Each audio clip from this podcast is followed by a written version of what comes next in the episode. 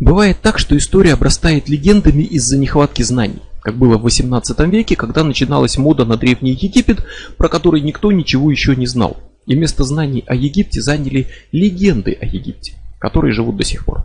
А бывает так, что вроде бы и знания доступны, все известно, а история все равно обрастает легендами. В них верят, их пересказывают, и порой кто-то может очень сильно возмутиться, увидев что-то именно по части реальной истории мира. Сказать, какие глупости, все знают, что это было не так. Или даже сказать, власти скрывают правду, это заговор историков, нашу историю украли и подменили. Хотя было это именно так. Просто это противоречит привычным кому-то легендам. Оккультная история это тоже касается в полной мере и даже больше, чем какой-то другой. Живы, распространены и принимаются на веру легенды о египетском происхождении Таро или масонов. Процветают по сей день, как собственно и уверенность, например, что Вика это продолжение древнего тайного культа ведьм, хотя Вика родом из 50-х годов 20 века. Или как массовая уверенность, что средневековая Европа это царство колдовства, демонов и повальной инквизиции. Это при том, что в раннее средневековье колдовство вообще официально отвергалось католической церковью, отрицалось, а пик инквизиции пришелся на 16-17 век, это время протестантской реформации и уже не средневековье. Так что пройдемся коротко по всему долгому пути западной сакральной традиции в кратких тезисах и основных событиях. Подробности можно найти в книге «Оккультная хронология», а подробности узких тем в видео по истории алхимии, магических книг, масонов, розенкрейцеров, енохианы, кабалы и так далее. А тут просто пройдемся по основным вехам, чтобы наметить вот этот реальный путь передачи и становления западной традиции, а не легендарный мифологический. Время идет назад, и мы уходим в прошлое на тысячи лет. Это время халдеев, акадцев, время Шумера и Вавилона, и здесь, разумеется, нет той магии и религии, которую мы знаем сегодня. Но здесь уже есть представление о небесных телах. Древние халдеи наблюдают за небом и находят на нем 7 планет и 12 знаков зодиака. То есть тут очень дальние корни современной астрологии, магии планет. Тут сформировалась база, которая дожила до наших дней. Даже сама привычная нам неделя, деление суток на 24 часа, вот это все идет отсюда. 7 и 24 не круглые числа. Это неудобно. Но дни недели посвящены семи планетам, которые тогда были известны. А день и ночь поделены на 12 часов каждый по числу знаков зодиака. Наш отсчет времени идет от первых оккультных представлений вот тех далеких времен. То есть от снова нашего счета времени изначально религиозно-оккультное, и все это применяется сейчас в магии планет для расчета планетарных дней и часов, по которым выбирают время для ритуалов. Уже тогда планеты были посвящены богам. Эту связь продолжили греки, за ними римляне, которые сами планеты уже назвали именами своих римских богов. Меркурий, Марс, Юпитер – это все римские боги. И римляне посвятили богам дни недели. Отсюда связь планет, богов и дней. И во многих языках названия дней до сих пор даны по планетам или связаны с богами. Friday, пятница – это день Фрей. Sunday, воскресенье – это день Солнца. Античный мир создал теорию четырех стихий, которую намного-намного позже дополнили пятой стихией духом и которая используется до сих пор. Бесконечная череда идей, символов, образов, методов тянется из античной Греции, Рима, Древнего Египта. Старые боги не забыты и до сих пор призываются в ритуалах. Но между халдеями и римлянами есть еще одна важная веха, это все-таки Древний Египет. Он всегда в моде и египтянам приписывают вообще все, что только можно. Таро, масонство, алхимию, астрологию, Кое-что из этого правда. Ни о каких Таро в Древнем Египте и речи нет, но алхимия действительно вышла из Египта. Не мистическая, не оккультная, а еще пока прикладная и прагматическая, но алхимия. Позже алхимиков начнет волновать развитие души, постижение сакральных тайн, а египтян интересовали вещи более практичные. Они ставили эксперименты с красками, металлургией, делали стекло, в том числе цветное, которое можно было выдать за драгоценные камни. А еще они почитали золото, не подверженное коррозии, не просто как драгоценность, а как духовный символ воплощения бессмертия. Это вошло в алхимию. И почитали своих богов, которые не забыты по сей день, так же как римские и греческие. К ним все так же обращаются в оккультном мире. Древние боги не умирают. Центр культуры и науки того времени – город Александрия в Египте. Но Египет завоевывался регулярно.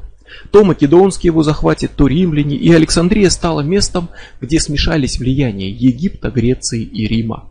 Вот эта смесь породила греческие магические папирусы, множество текстов по магии, ритуалам и очень много там вполне знакомого современному практику. Уже там, на границе прошлой и новой эры, описаны магический круг, обращение к богам, благовоние, вызывание духов после обращения к богам и все прочее. Это технические приемы, которые используются прямо вот сегодня в наши дни, и в этом смысле они не особо-то изменились как все принципы и заклинания, то есть менялы, изменились. Менялась скорее форма, чем суть. Все это появилось вот там вот, в древней Александрии. Все это систематизировалось, улучшалось, становилось частью более проработанных системных учений, а, новых книг, таких как гигромантия, греческий магический астрологический текст, который стал потом предком магического трактата Соломона, который дал начало завещанию Соломона, а от него происходит ключ Соломона. И так века через всю историю западной магии от гримуара до гримуара, от древнего Египта и до наших дней.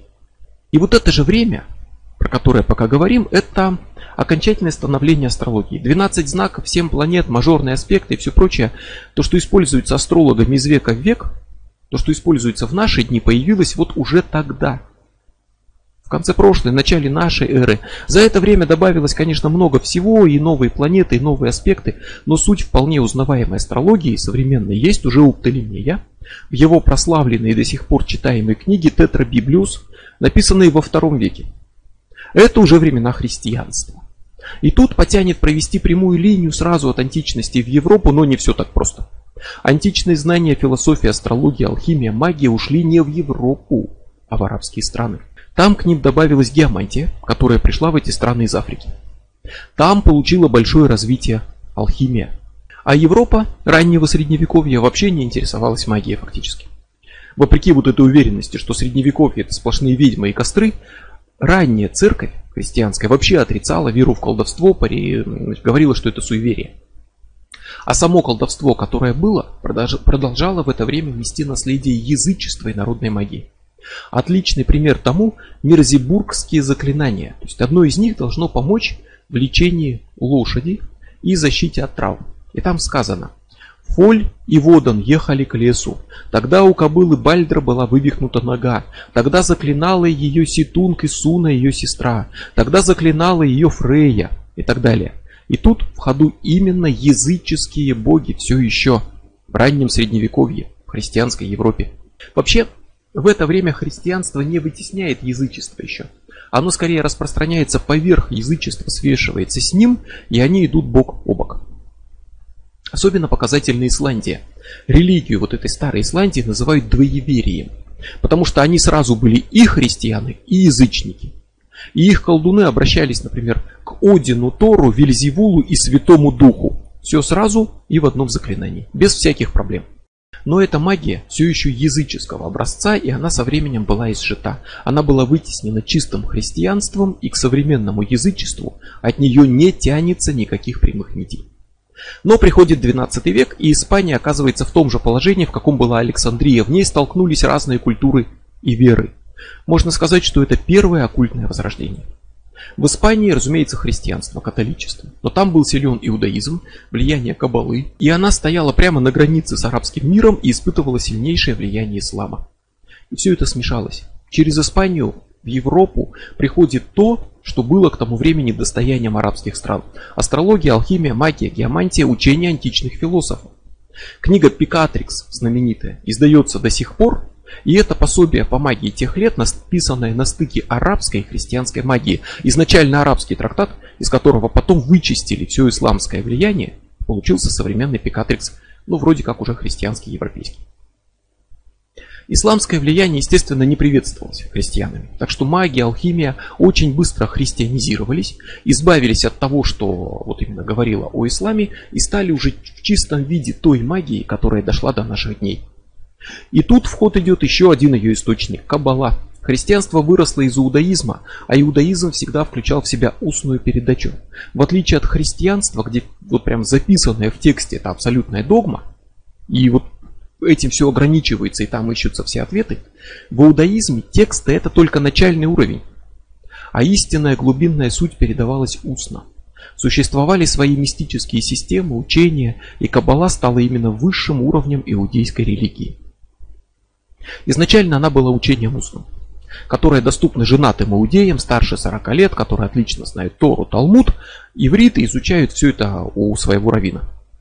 Но довольно быстро она начала записываться, и каббалисты стали учить людей другой веры. Там уже, в 12 веке и так далее.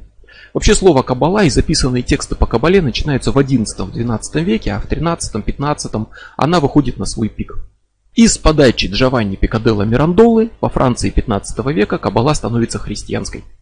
Мирандола соединил каббалу, насколько мог ее изучить, не будучи иудеем, христианство и даже некоторые языческие представления и магию в одно учение. Иудеи не признают полученный им результат именно кабалой. Но учение прижилось, распространилось, и вот эта христианская кабала стала со временем магической, мистической, оккультной кабалой, которая теперь одна из основ западной магии. Христианские каббалисты первыми нарисовали древо жизни, которое потом заимствовала иудейская кабала. А само древо превратилось в фундаментальную основу западной магии. Ну, как оно там превратилось, это уже скорее история 19 века, начало 20 а первое древо нарисовано принявшим христианство иудеям и уже христианским каббалистам Паулу Ричи. А его современная версия магам, монахам, католикам, иезуитам, Афанасием Кирхером в 17 веке. Но вернемся назад. 12 век церковь в Европе начинает признавать колдовство и бороться с ним. Недовольство вызывало прежде всего алхимия. Алхимиков не без оснований подозревали в том, что они подделывают золото и драгоценные камни. К тому же мысль о том, что кто-то будет получать в лаборатории золото и станет самым богатым человеком на Земле, сильно пугала королей, которые не могли смириться с тем, что кто-то кроме них станет самым богатым на Земле. Поэтому алхимию начали преследовать. Магию так или иначе начали преследовать. Осуждали ее на самом деле и преследовали иногда еще в античном мире. У римлян можно было получить наказание за колдовство. Но в начале этого пути магию и религию не разделяли. Люди искали способы обращения к духовным силам. У египтян вообще нет отдельных слов. Для магии и религии это одно и то же. Вот греки разделили религиозное служение богам и магию как попытку использовать богов в своих интересах. Римляне пошли дальше и стали карать за магию вплоть до смертной казни. И вот именно римляне ввели в обиход образ ведьмы как такой мерзкой старухи, которая живет в лесу, крадет детей и тому подобное. А христианство с Римом тесно связано исторически. И оно охотно приняло эту идею, но все же инквизиция именно средних веков не такая уж и массовая, как кажется. В Англии века там 10-14 колдунов ставили к позорному столбу, заставляли покаяться в церкви или даже иногда просто выйти к людям и пообещать, что больше колдовать не будут. Вот как порой наказывали колдунов в реальном средневековье. Колдун выходит и говорит, простите меня, люди, дурака грешного, я больше так не буду. Конечно, были и казни, были костры, но это скорее редкость. И пройдет еще пара веков, придет протестантская реформация, и вот протестанты станут главными охотниками на ведьм. 16-17 век вот это на самом деле время того, что приписывают средневековью. Массовые казни, костры, мрачность, запрет ярких красок, уничтожение произведений искусства и погромы церковных витражей. Это все протестантская реформация. И все это время, века от прихода магии на Запад и вот до этих лихих лет, в магии царит полная христианизация. Часто кажется, что христианство и магия ну как-то несовместимы. И да, христианство отрицает магию. Вроде как, называет грехом. Но это никак не мешало ей существовать в христианском обществе, в христианской культуре, и сама магия в это время основана на христианстве. Псалмы используются в колдовстве. Маги читают фрагменты Библии в ритуалах. Маг молится единому Богу Творцу, христианскому Богу, и просит послать ангелов или дать силы для подчинения демонов. Маг тех лет проводит очищение перед ритуалом, принимает ванну и говорит, что вода омывает его и смывает всякий грех, как воды потопа омыли мир, например. Магия всегда приспосабливается к культуре, к религии, в которой существует, и магия христианского мира – это христианская магия. Магия того времени записана в гримуары, магические книги, часто написанные на основе кусков более старых книг. Маги вызывают демонов, обращаются к ангелам, И делают все то, что описано еще в греческих магических папирусах. Чертят круг, жгут благовония, молятся Богу, только Бог теперь другой. Тому, кто хочет понять магию тех лет, вот как она выглядела, стоит заглянуть в знаменитые гримуары «Большой ключ Соломона» и «Малый ключ Соломона», также известный как Лемегетон. В наши дни от всего Лемегетона в ходу осталась Гаэтия. Одна глава только этой книги, которая посвящена вызову демонов. Но там вообще-то больше всего гораздо. И магия вот этого времени, она стала очень сложной технически. Магия античности была гораздо проще. То есть, например, что делали греки? Взяли свинцовую табличку, написали на ней обращение к богам, проклятие в адрес какого-то человека, пошли на кладбище и зарыли в могилу. Чтобы дух умершего все это богам передал и все устроил там на том свете. Гримуарная магия радикально усложнилась. Она обросла сложными инструментами, ингредиентами, методами, вплоть до вообще невозможно. То есть, например, предлагается вырезать сложный рисунок на срезе большого алмаза, например. Магия перешла к групповым ритуалам, которые во многом вдохновлялись именно принципом проведения богослужений в церкви. Гримуарная магия очень сложная, но это не то, как точно надо делать а то, как надо было бы делать в идеальном случае с точки зрения изначально сложной системы. Иной раз вот это даже прочесть за указанное время все указанные молитвы не получится, времени не хватит. Так что не стоит воспринимать все, что написано в гримуарах, как эталон, как реальный совет. Это скорее описание идеала, к которому надо стремиться, причем часто практически недосягаемый. В наши дни маятник качнулся в обратную сторону. Магия вернулась во многом к истокам, к языческим принципам. К догримуарным принципам работы стало гораздо проще. Если кто-то думает, что сейчас вот эти ритуалы более простые, чем старая школа гримуарной, что это какое-то упрощение, новодел, примитив, то нет. Наоборот.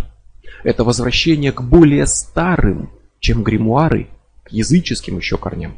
И магия стала проще, да, по форме проще, а принципы с греческих папирусов все еще не поменялись. И в этой старой школе, вот гримуарной, все больше известны демоны. Но и ангелов там не забывали. И, например, Шем Хамифараш – это еще одна система прошлых веков, посвященная вызову 72 ангелов. Такое торжество христианства в магии. Имена ангелов хитрым способом найдены в трех стихах Библии, записанных на иврите – а самих ангелов предлагается вызывать, читая определенные библейские строки, почти всегда взятые из псалмов. Самая знаменитая система, связанная с ангелами, енохианская магия. Детище Джона Ди и Эдварда Келли. Как раз разгар охоты на ведьм, 16 век. И в это время они путешествовали по Европе несколько лет и общались с ангелами и получали от них послания. В результате у них получился ворох записей, дневников, книг, непонятных даже им таблиц с буквами.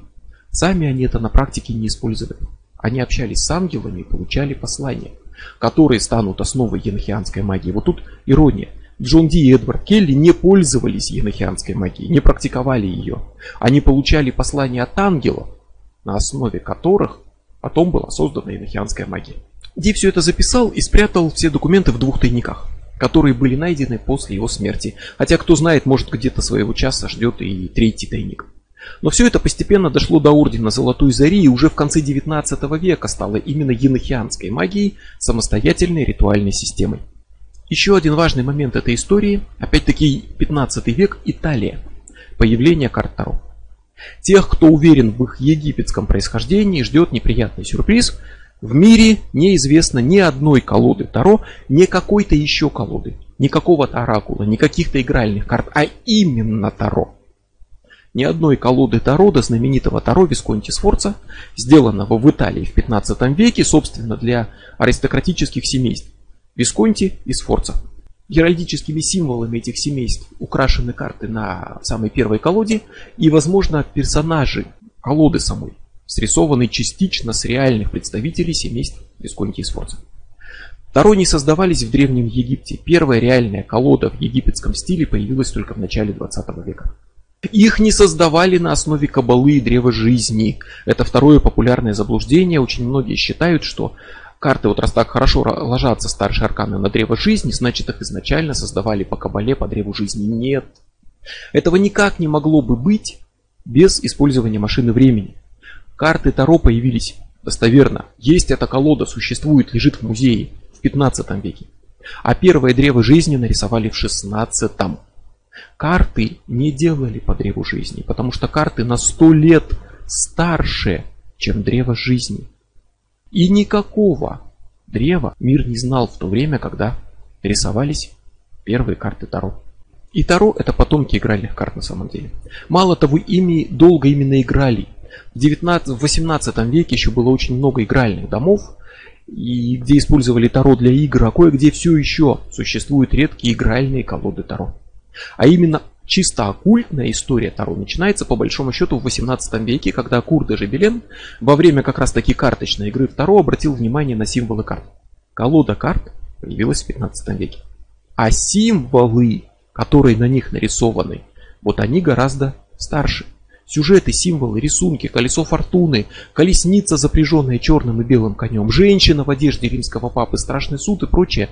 Сами символы и сюжеты намного старше. Второго шли многие религиозные и мифологические образы. И поэтому Жебелен выдвинул теорию, согласно которой карты Таро – это именно оккультный инструмент, изобретенный в Древнем Египте, потом забытый, искаженный и превращенный в карточную колоду. Это как раз время египтомании, повальной моды на Египет. Примерно в это же время появляется марсельское таро, которое все еще пока остается игральным, но уже с подачи Жебелена превращается в оккультный инструмент, и таро быстро уходит в сторону от массовых карточных игр. Марсельские карты превращаются в стандарт. В 19 веке Элифас Леви первым на практике увязывает карты Таро с кабалой, буквами иврита и путями на древе жизни, и от него начинается линия французских карт Таро, в которых колоду начинает маг, соответствующей букве Алиф.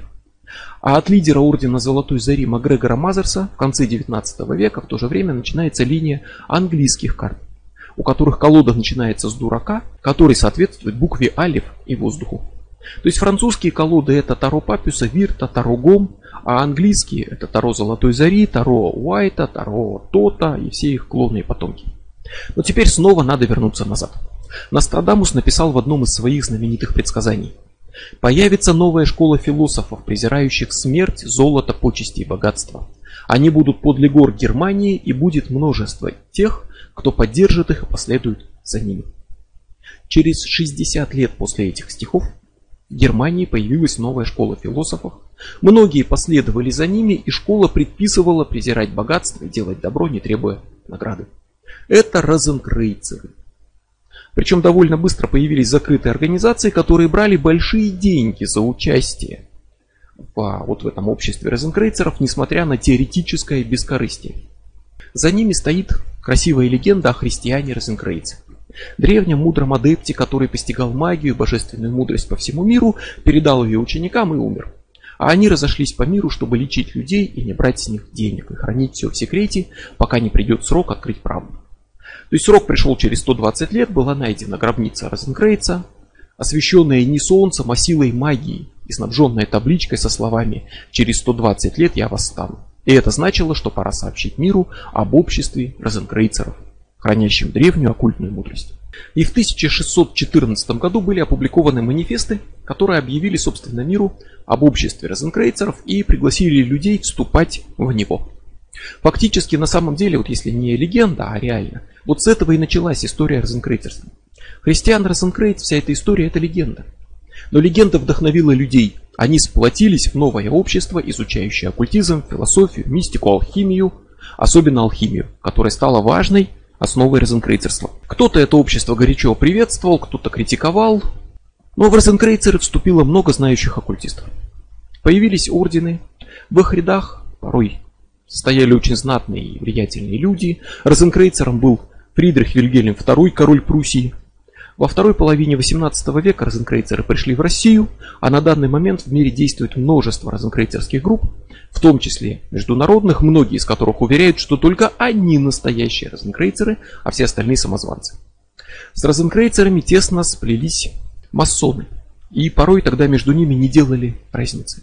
И сразу запомним главное. Во-первых, Масоны это не всемирный заговор. Историю о заговоре масонов-сатанистов придумал в 19 веке, в конце 19 века Лео Таксиль, который выдумал этот заговор как многолетнюю грандиозную шутку, которая зашла слишком далеко. По этому поводу тоже есть отдельное видео. И во-вторых, большая часть масонов не имеет отношения к оккультизму. В масонстве много уставов, разных течений, разновидностей масонства, и только очень некоторые из них практикуют, изучают что-то эзотерическое. Масоны назвали себя вольными каменщиками, это не случайность. Их история восходит к средневековым гильдиям каменщиков. Тогда каждая профессия образовывала закрытую гильдию, и только члены этой гильдии имели право, вот, собственно, этим заниматься. Вступление в гильдию сопровождалось посвятительным ритуалом, а поскольку документов с фотографией тогда не существовало, члены гильдии узнавали друг друга по секретным знакам, паролям, рукопожатиям. И вот эта система посвящения ложи, ритуалы, уровни иерархии, секретные рукопожатия, все это пошло в масонские ложи, перешло в западный оккультизм. То есть во многом роль масонства состоит в том, что они сформировали именно принцип, как устроено эзотерическое общество. Но первые масоны, оперативные масоны, они были строителями, буквальными каменщиками. Они кирпичи таскали на стройки. Но профессия каменщика, который строит соборы, дворцы, была почетной. Состоять в гильдии каменщиков было почетно. И с 17 века в ложе стали принимать людей со стороны. Тех, кто на стройке не работал. И постепенно таких фальшивых строителей становилось все больше, настоящих строителей все меньше. И появились спекулятивные масонские ложи. То есть полностью состоящие из людей, не имеющих отношения к стройке. Вот это уже начало масонов современных. То есть то, что мы сейчас называем масонами, это спекулятивное масонство. И именно спекулятивной была объединенная Великая Ложа Англии. Старейшая, крупнейшая в мире в наши дни ложа, открытая в 1717 году. Ее не зря назвали именно объединенной. Она возникла, собственно, как раз после объединения четырех существовавших до нее мелких лож. И вот это можно считать моментом появления масонства, как мы его сейчас знаем. Эти масоны почитали Библию, обязательно верили в Бога, это обязательное условие. Почти все были христианами и очень скоро появилось множество ложь и устава. Некоторые напирали на общественную работу, благотворительность и взаимную помощь. Другие на религию и очень немногие интересовались оккультизмом. Легендарный Калиостро создал один из таких вот оккультных уставов, а его побочный отдаленный потомок, устав Мемфис Мицраим, сейчас существует, и его можно назвать основным направлением эзотерического масонства. Он играл важную роль в оккультизме, в нем состояли маги, мистики, включая Блаватскую и Кроуль. Во всем разнообразии масонских уставов масонам не удалось сохранить верность единым принципам, и теперь масоны делятся на регулярных и нерегулярных. Регулярные чтут старые правила. Верят в Бога, не подпускают к себе женщин и так далее. Нерегулярные позволяют вольности. Например, принимают женщин и атеистов, что в изначальном масонстве было немыслимо. Еще одна важная веха истории – месмеризм, учение о животном магнетизме.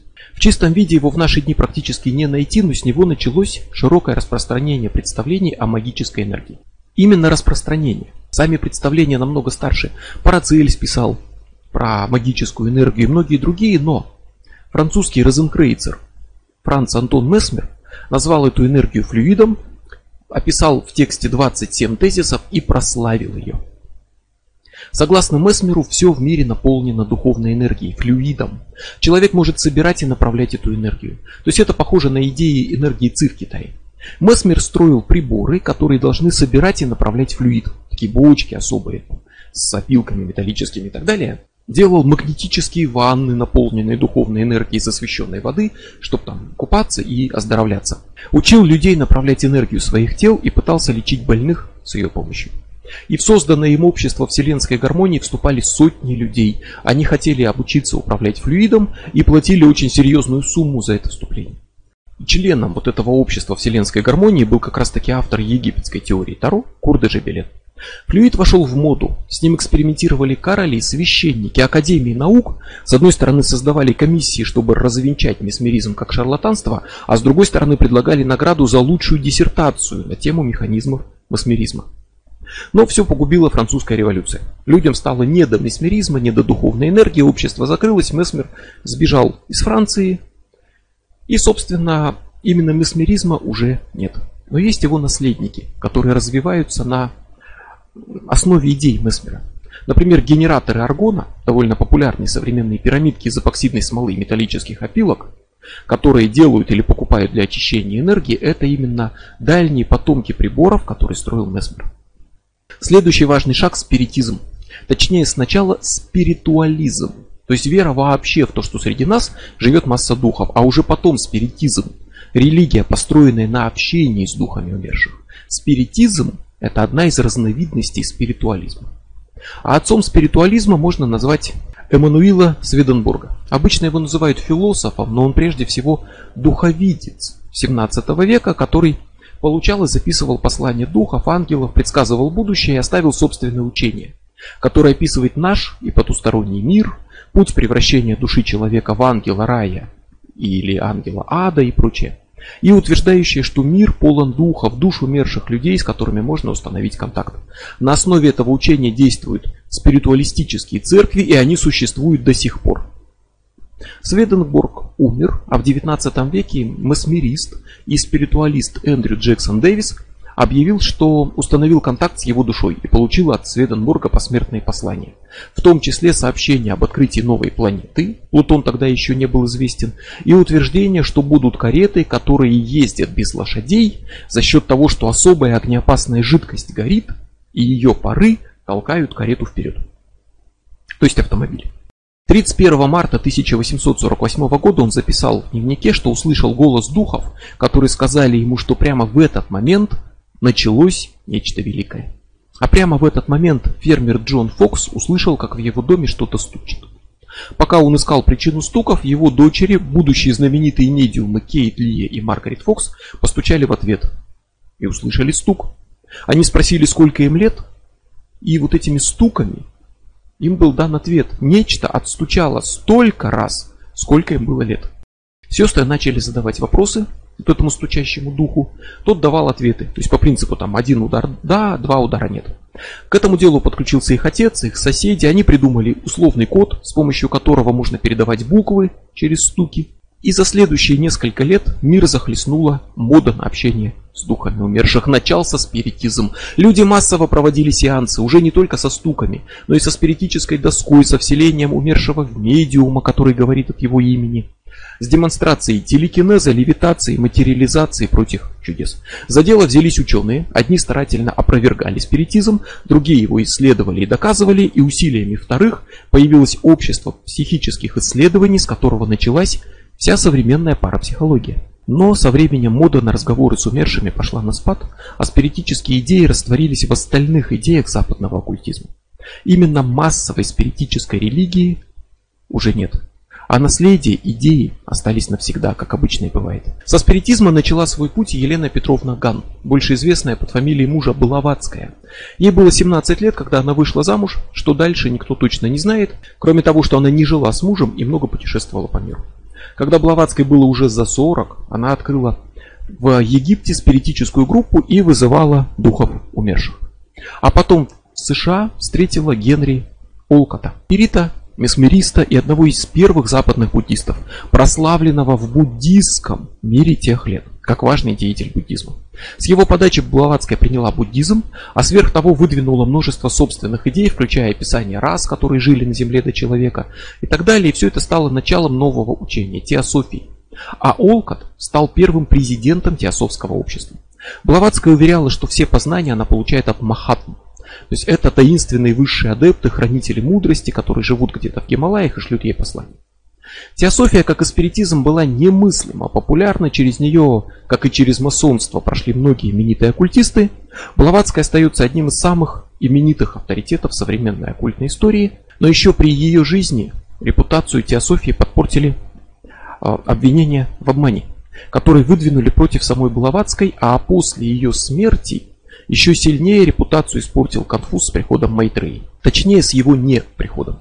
К тому времени теософское общество возглавила Анни Вуд Бизант, и за время ее правления было объявлено, что в Индии найден мальчик Джиджу Кришнамурти. Мессия, который приневедет в наш мир Майтрею, следующего Будду, приход которого, собственно, реально ждут буддисты. Кришнамурти был усыновлен абсолютно буквально теософами и воспитанными, стал звездой, новым пророком, в его честь открывались оккультные общества, ему дарили дворцы, его почитали десятки тысяч людей. Вокруг него была создана новая мировая религия, которую без особой фантазии назвали просто мировая религия. Но в день, когда он должен был назвать дату прихода Майтреи, он объявил, что никакой Майтреи не придет, что сам он не мессия, отказался от теософии, вернул обратно все, что ему подарили и пожертвовали, и пошел своим путем. Это сильно подкосило популярность теософского общества, но не погубило его. От теософии происходят ее потомки. Агни-йога, созданная супругами Рерих, антропософия, учение Рудольфа Штайнера, как сильно христианизированная теософия. Из антропософии выросла еще и вальфдорская педагогика. Это педагогическая система, на основе которой работают частные школы, в том числе в России. И далеко не все, кто отдает туда своих детей, знают, что в ее основе лежат не столько педагогические идеи, сколько оккультные идеи антропософии Штейнера. Все это уже довольно далеко уходит в сторону, так что вернемся во Францию 19 века, где живет священник Альфонс Луи Констант. В 12 лет он полюбил Бога и выбрал духовный путь. Стал монахом, принимал исповедь и встретил Адель Аленбах. И полюбил ее, и понял, что женщин он любит больше, чем Бога.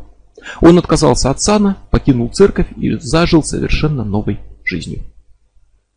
Он был социалистом, боролся с монархией, несколько раз сидел в тюрьме, был бунтарем, был женат и практиковал магию. И новую свою жизнь он жил под новым именем Элифас Леви. Его карьера священника не сложилась, но как маг он прославился и стал классиком. И другие знаменитые оккультисты читали не только его книги, но и читали лекции, рассказывая публике о том, как встречались с самим Леви. Вот он впервые связал карты Таро и Кабалу, от него идет французское Таро и французская оккультная школа. Его последователи, французские маги Станислас де Гуайта, Освальд Вирт, создавший знаменитую колоду Таро, и, разумеется, Папюс. Папюс был масоном, мартинистом, теософом, состоял в ордене Золотой Зари и возглавлял орден мартинистов. Он имел связи с русским императорским двором, встречался с Николаем II, посвятил в свой орден самых высокопоставленных российских аристократов, но его последователь, именно такой оккультный, это прежде всего Григорий Атонович Мёбис, мартинист, таролог, автор прославленных лекций по оккультизму, и вот именно его последователи, в том числе Мёбис, принесли на самом деле в Россию карты Таро, которые до этого не имели большого распространения. Папюс погиб во время Первой мировой. А русская революция положила конец мартинизму, масонству, картам Таро и прочему оккультизму в новой уже советской России. Мёбис умер в тюрьме. И не раз прозвучало слово мартинизм уже. Это еще одно оккультное учение, французское, со своими корнями и предельно христианизированное по своей сути. Что-то вроде оккультной версии христианства на самом деле. И начинается все в 18 веке с человека по имени Жак де Леврон и Ахим де Латур де Лакасса Мартинес де Паскуаль.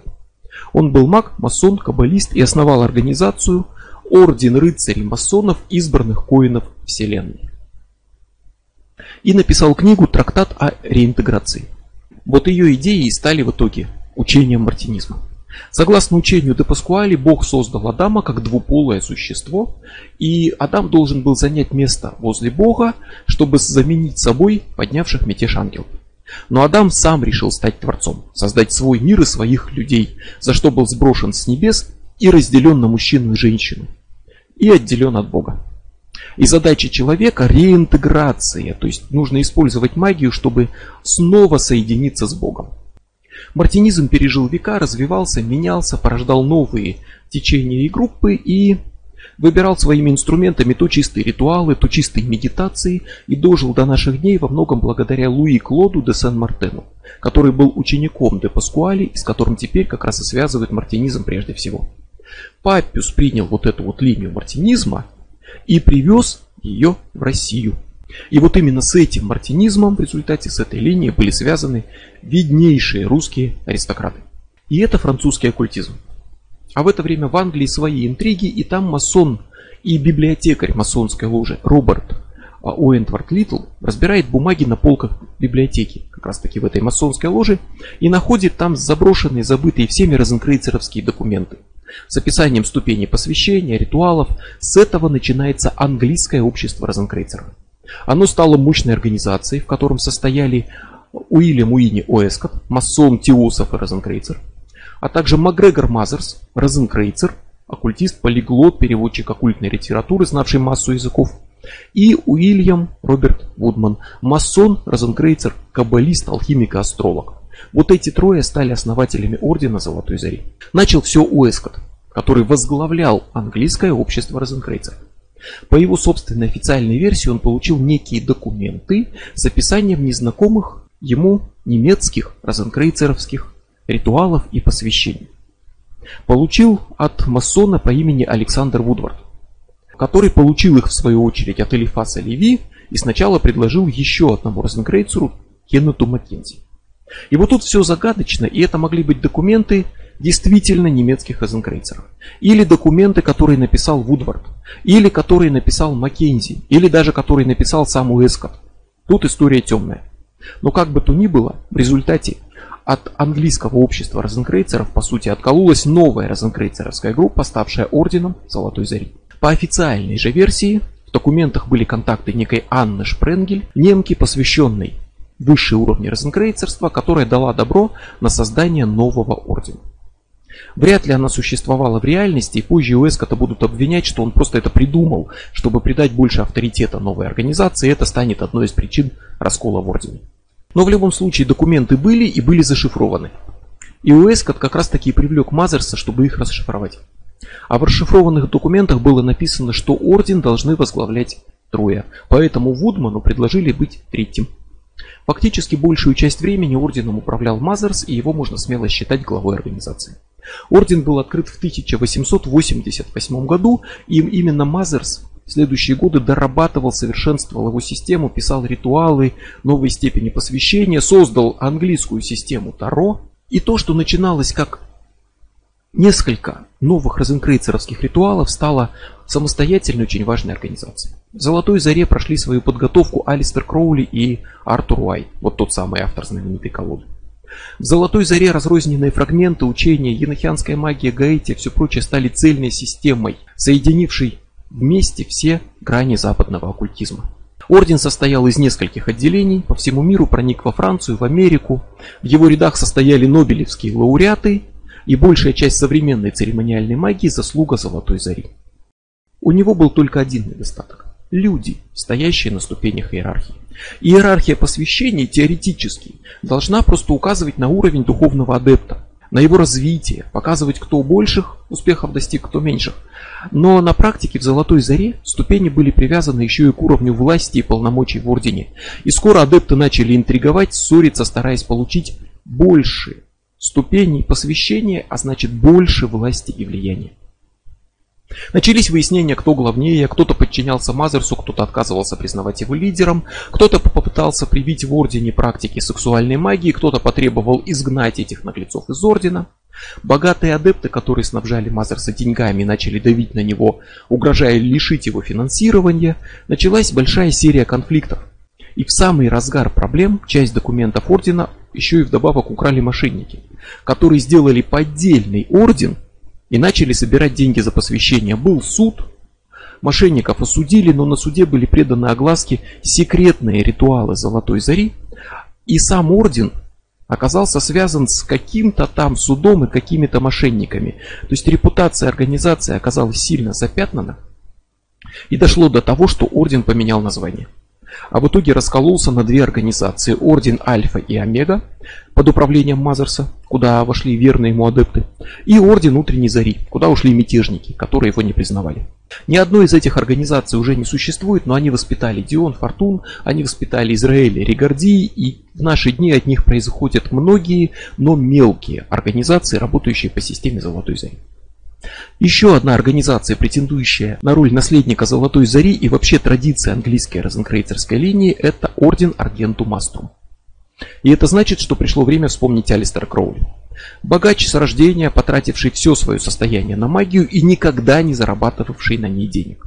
Путешественник-альпинист, весьма прославленный. И самый прославленный, в том числе и скандально прославленный маг современной истории. Он начинал в Золотой Заре, как соратник Мазерса, выступал на его стороне в конфликтах, но позже отношения испортились и они стали врагами. Кроули пошел своим путем, получив в Каире текст книги закона, то есть некий дух пришел к нему и продиктовал ему текст, на основе которого Кроули создал телему, собственное учение, закрученное вокруг идеи личной свободы и обретения контакта со своим святым ангелом-хранителем. В Золотой Заре было два уровня. Внешний орден, подготовительный, вот основанный на тех документах розенкрейцеровских, найденных в масонской библиотеке. И внутренний орден, закрытый, куда приглашали избранных и где шла серьезная уже практика. И вот ритуалы внутреннего ордена разрабатывал Мазерс. А Кроули после разрыва с ним счел, что в этих ритуалах возникли некоторые ошибки, неточности, и их надо изменить и доработать. А попутно приспособить к собственной системе телемы. Вот из этой переработки ритуалов внутреннего ордена Золотой Зари и возникла личная организация Кроули, орден Аргентум Аструм. Он существует прямо сейчас, и в этом ордене отказались от иерархии, которая разрушила Золотую Зарю. Он существует в виде нескольких линий инициации, и там нет лидера, который командует группой адептов, который командует большей группой адептов. Там есть передача знания из рук в руки от одного к другому, но нет никакого всеобщего главы, который всеми командует. После этого Кроули пригласили в уже существующий орден восточных тамплиеров, он же Орда Темпли Ориентис, он же просто АТО. Эта организация была создана в 19 веке как масонская. Такая масонская академия, где можно все течения и уставы масонства изучить в одном месте. Вот из этой затеи ничего не вышло, но орден был создан как нерегулярное эзотерическое масонство, где практикуют магию и принимают женщин. И однажды оказалось, что Кроули описывает в своих книгах то, что Орден Восточных Тамплиеров считал своей тайной. Это вызвало сначала претензии, а потом конфуз. Оказалось, что в тайны Ордена он не посвящен. Знать их не знает, клятвы хранить их в секрете не давал, а описывает собственные наработки, которые так уж вышло, совпали со страшными тайнами, которые хранит АТО. Поэтому его пригласили в Орден, посвятили сразу в высокую степень, и, соответственно, он дал клятву хранить секреты в тайне. Со временем он стал непростым путем и не со всеобщего согласия лидером Ордена Восточных Тамплиеров и перевел Орден на рельсы Телемы. Орден едва не погиб в 70-х, потерял почти всех адептов, но уцелел, воспрял, существует по всему миру до сих пор, но с масонами давно не связан. В Ордене Восточных Тамплиеров состоял и лично знал Кроули Джеральд Гарднер, человек, который основал Викку, появившуюся в 50-х годах прошлого века. И в начале Викка была связана именно тесно с телемой. Многие ранние ритуалы Гарднера дословно цитируют тексты и ритуалы Кроули. Так что Вика больше происходит от телемы, чем от э, оригинального древнего язычества, но со временем Вика быстро отошла от телемы, разделилась на несколько ветвей и теперь существует во множестве вариантов как современная языческая религия. В связи с древним язычеством оригинальным у нее нет, она выросла из мира церемониальной магии. И это уже середина 20 века. И с одной стороны в это время создается множество оккультных учений, тифанианская традиция, драконианская традиция, магия хаоса, мартинизм и гностицизм смешиваются с вуду, западная магия с йогой, с рунами, а с другой, еще в середине 20 века, был последний случай запрета и уничтожения гримуаров. Немецкий суд решил, что богохульные колдовские книги не должны существовать, наказал издателя и уничтожил тираж. Это, по сути, последняя искорка былой охоты на ведьм. Ну а новые учения системы Ордены Ковины продолжают создаваться. И новое не значит плохое. Все традиционное было когда-то новым. Но каждый, кто говорит, что он создал новое учение, открыл новый орден – должен быть способен четко указать место этого ордена, этого учения, вот в этом едином потоке передачи традиции, проходящей через тысячи лет, указать линию, в которой он стоит, принимая традицию от кого-то и передавая ее кому-то.